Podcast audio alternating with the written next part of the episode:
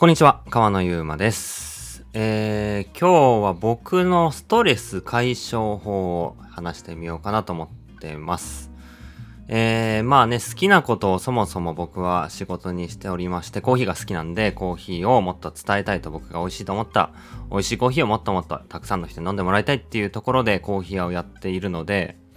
まあ、なんて言うんすかね、うーん、ストレスの溜まり方は、まあ、一般的な、うん、会社員での働きでの溜まり方とは、ちょっと違う感じなのかもしれないんですけど、まあ、とは言っても、うん、どんな仕事してても、やっぱりこう、タスクがあったり、期限があったり、まあね、そうじゃないと仕事は回んないんでね。その中でまあ、ストレスがあるからいい仕事ができたり、まあ、早く進められたりするのかなっていうふうに思うんで、僕にももちろんストレスはあるんですけど、えーどんな風にね、えーこう、うん、解消するか、みたいなところをちょっと緩く話してみようかなと思ってます。まあ、だんだんなんかこれが上手になってきたというか、多分5年後とか、3年後5年後とか、まあ、もうちょっと年を取ったらさらにこの、なんだろうな、自分が、こう、世界から感じる、社会から感じるストレスとか、まあ、うん、刺激、まあ、いらない刺激とか、みたいなところの対処法って多分、もっともっと、あの、経験に応じて上手くなっていくもんだと思うんですけど、まあ僕も多分ね、5年前とかに比べるとだいぶ、こう、上手に自分のご機嫌取りができるようになったし、まあ日々、よりハッピーな状態を維持できるようになってきたのかなとは思ってるんですよね。で、まあどんな感じかっていうと、一番助かってるのは、助かってるというか一番好きなのは温泉です。温泉ね、このポッドキャストでもよく出てきますね。温泉が好きだとか、温泉を買いたいとか、なんかなんやかんや言ってますけど、まあやっぱり、うん、僕はお風呂に入るのすごい好きで、まあ、ある意味こう、無になる時間ですよね。こう、頭を働かせない、働かせなくても大丈夫な時間を、まあ、作るっていうところが、まあ、お風呂だったり、サウナだったり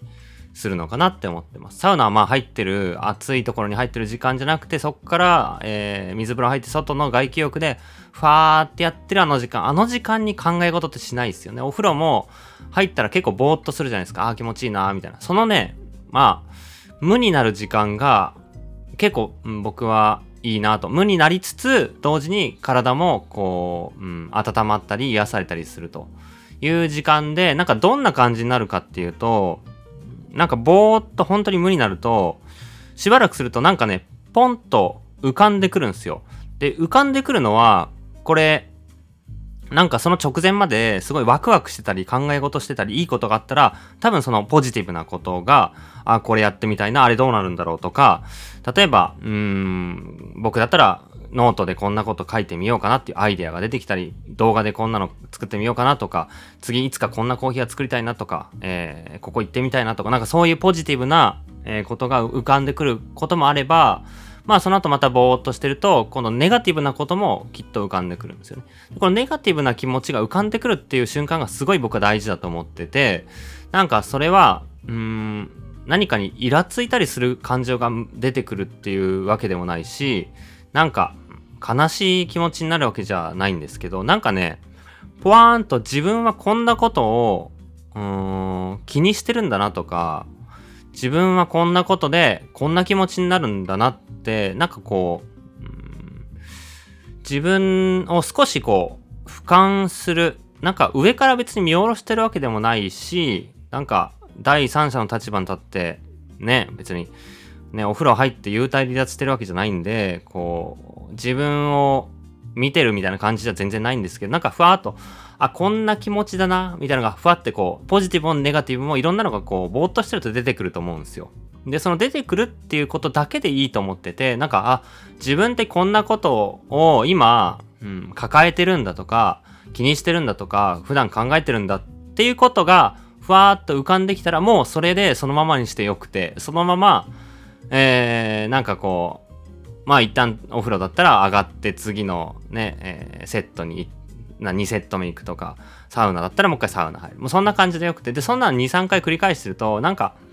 自分がファーっとこう浮かんでくるようなこととか、今気にしてること、意識していることとか、って、なんか、大したことないなって思えると思うんですよね。なんか、うん、目の前に、こう、辛いこととか、まあ嫌なことがもし、まあ今回で言うとストレスの解消法っていうテーマなんで、まあストレスになりうることが目の前にある時って、そのストレスの原因、もしくはストレスそのものと向き合ってしまうと、なんか、よりきつくなるし、よりそれが大事だと思ってしまうと思うんですよね。うん、なんか例えるのが難しいですけど、まあじゃあ例えば何があるかな。これをじゃあ明日までに決めないといけないのに、全然決まってないと。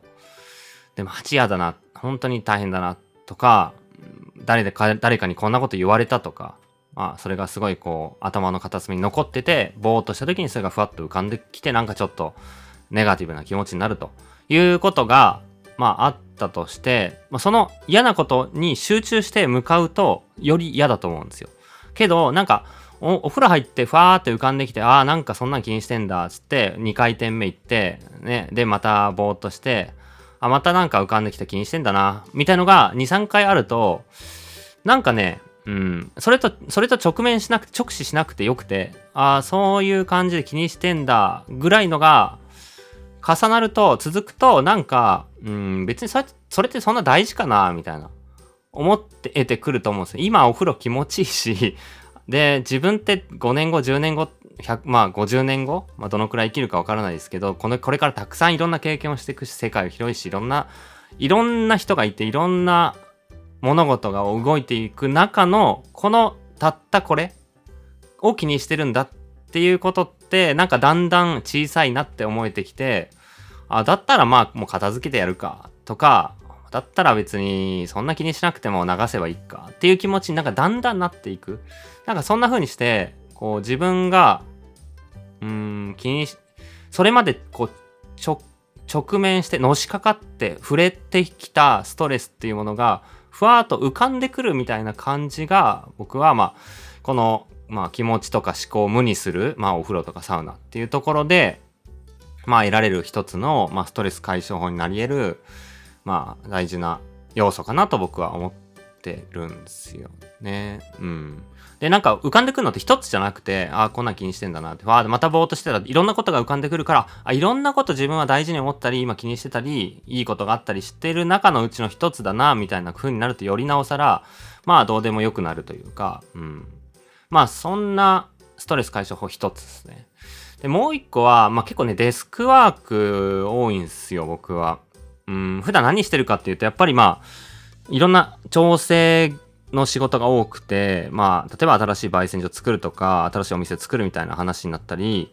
じゃあ、えー、ウェブショップで新しいお店、お店、お豆を売ろうとか、新しいグッズ作ろうとか、まあなんか、なんかそういうこう、うん、新しい動きをするときの、えー、まあスケジュールとか人とお話ししたり進めたり、まあ、ね、あの、誰がじゃあそれやるかとか、えー、まあそういった調整が結構多くて、まあそれでなんとか仕事を回せているとか回っているというか、そんな感じで、まあ僕すらもずっと店頭に張り付いたコーヒー、毎日ずっと入れてたら、誰がじゃあそのいろんな全体の調整するのってなっちゃうんで、僕はまあその裏方の仕事をまあやるようにしているんですけど、まあそうするとまあずっとね、デスデスクワークで仕事疲れたなっていう、このなんかね、嫌な疲れ方するんですよね。で、やっぱそのストレスも絶対蓄積してて、まあ、それこそマジでデスクワークずっと続いた後とかは、マジでお風呂、温泉行ったりサウナ行きてってなるんですけど、なんかそうも、それも、もうちょっと言うと、やっぱなんかね、こう、体動かしてないのに疲れるってめっちゃ良くない疲れ方だなと思って、で、精神的にとか集中力としてはめっちゃ疲れてんのに、体は全く動かしてないから疲れてないっていう、この、なんか精神と肉体の疲れのバランスの悪さってとこが、一番ストレスとか、気持ちのバランスのズレみたいのを起こすんじゃないかなって思ってて、精神が疲れた集中力とか、まあ、仕事として精神すり減らしたら同じぐらい肉体もすり減らせばバランス取れて結局なんか気持ちよくなってハッピーになるんじゃないかなって最近思ってて。でそういう意味だともう疲れた時こそランニングするっていうのが結構よくそれ肉体的に疲れた時じゃなくて精神的に疲れた時こそ体を同じぐらい疲れさすとむしろバランス取れて超回復するんじゃないかなっていうのに最近気づいてきました。何事もなんかその精神と肉体のズレ？バランスのズレみたいなところからなんかこう歪みが起きてくるんじゃないかなって最近思ってたりしますね。まあだからもう本当によく体を動かしてよく食べて寝ればもう全部ハッピーだと思うんですよね。うん。で、まあ動かすパターン、ランニングとかだったら、まあね、少なくともちょっと汗かくぐらいは走りたいんで、まあ3キロとか4キロとか走れたら全然十分だと思うし、まあ、追い込みたい時は全然追い込むかもしれないですけど、一時期ちょっとランニングハマりすぎて、追い込みすぎて膝はめっちゃ痛くしちゃったんで、ちょっと今はね、あと寒かったりするとちょっと走るテンションあれなんで、頻度落ちてるんですけど、やっぱね、ランニング終わった後の開放感最高っすよね。汗流して。本当に気持ちいいっす。結構ね、サウナ行った後の爽快感に近い。もっとなんか自然な感じ。それが自分の内から熱をこう出してくるんで。いやいいっすよね。ランニングとかは結構僕は大きいストレス、直接的にストレス軽減ににつながっている一つのまあ方法だなって思いますね。まああとは本当みんなそうだと思うんですけど趣味というか、僕はコーヒーが好きなんで、もう普段家でコーヒー入れたらもうそれだけでハッピーだし、うまいもん食べたいんで、なんかレストラン行ったりとか、まあ、行ってないコーヒー屋さん行ったりとか、まあ、あとは、日本酒好きなんで日本酒買ってみたり、日本酒を飲みに行ったり、ワイン飲みに行ったりとか、なんかその、まあ僕は飲食で、こう、美味しいなって思う瞬間とかは好きなんで、そういった時間はやっぱり、なんかそれで、じゃあ、ストレスめっちゃ解消したわってなってるかっていうと、そうでもない。どうなんだろうな。ストレスというよりかは、トータルで幸福度が上がってるというか、うん、毎日楽しいな、今日も楽しかったなって思えて、なんかちょっとこう自己肯定感というか自信が上がるみたいな感じになってるのかな。だから、そもそものストレスを減らしてるわけじゃなくて、ストレスがある中のストレスに対応できる自分のパワーというか体力というか HP というかなんかそんな自分のキャパをこのなんか美味しいもの食べたり楽しいな幸せだなって思う時間を過ごすことで増やしているっていうことになるのかそれによって相対的にストレスっていうものが小さく感じられるようになるみたいなイメージですねこの、えー、今の趣味の時間をやるっていうで最初のこの温泉とかうーんあとは、まあ、サウナとか運動とかっていうのは結構このストレス例えば100 100の HP がある中の40ストレスがあるとしたら、なんかこれを40って思ったここ実は20じゃんってなるのがこの最初の2つかなって思いますね。だからそんな風にすると僕は、まあ結構なんか、うん、これは大変だなって思うことがあっても、割となんか対処できるようになってきたっていうのが、うん、最近ですね。皆さんはどういうふうにこう、ストレス、もう絶対ストレス、ストレスが全くない人なんていないと思うんで、暇は暇でストレスだし、ね、こう、なんていうんですかね、常にこう、こう、全体のバランス、刺激と自分のインプット、アウトプットのこのバランスをと取れてる人ってそんなに多くはないと思うし、これだけ情報がね、多くてみんな、他の人がどうしてるとか、ね、インターネット、SNS でいろんな人の動きが見えたり、で、会社のこう関係性とか人の付き合いとか、まあインターネットを通してリモートワークになってまたそこがこう良くなったり悪くなったりいろんなこう動きがあるんで、まあ特に東京で忙しく働いてる人なんかは絶対なんかストレス的なものは感じると思うんで、ちょっと皆さんもね、まあどういう風なストレス対処法があるのか、なんか、えー、あれば聞きたいんですけど、僕はこんな感じでやってるよってとこは今日話してみたところです。何かの参考になれば嬉しいなと思います。またまあ、あのー、このポッドキャスト基本的にコーヒ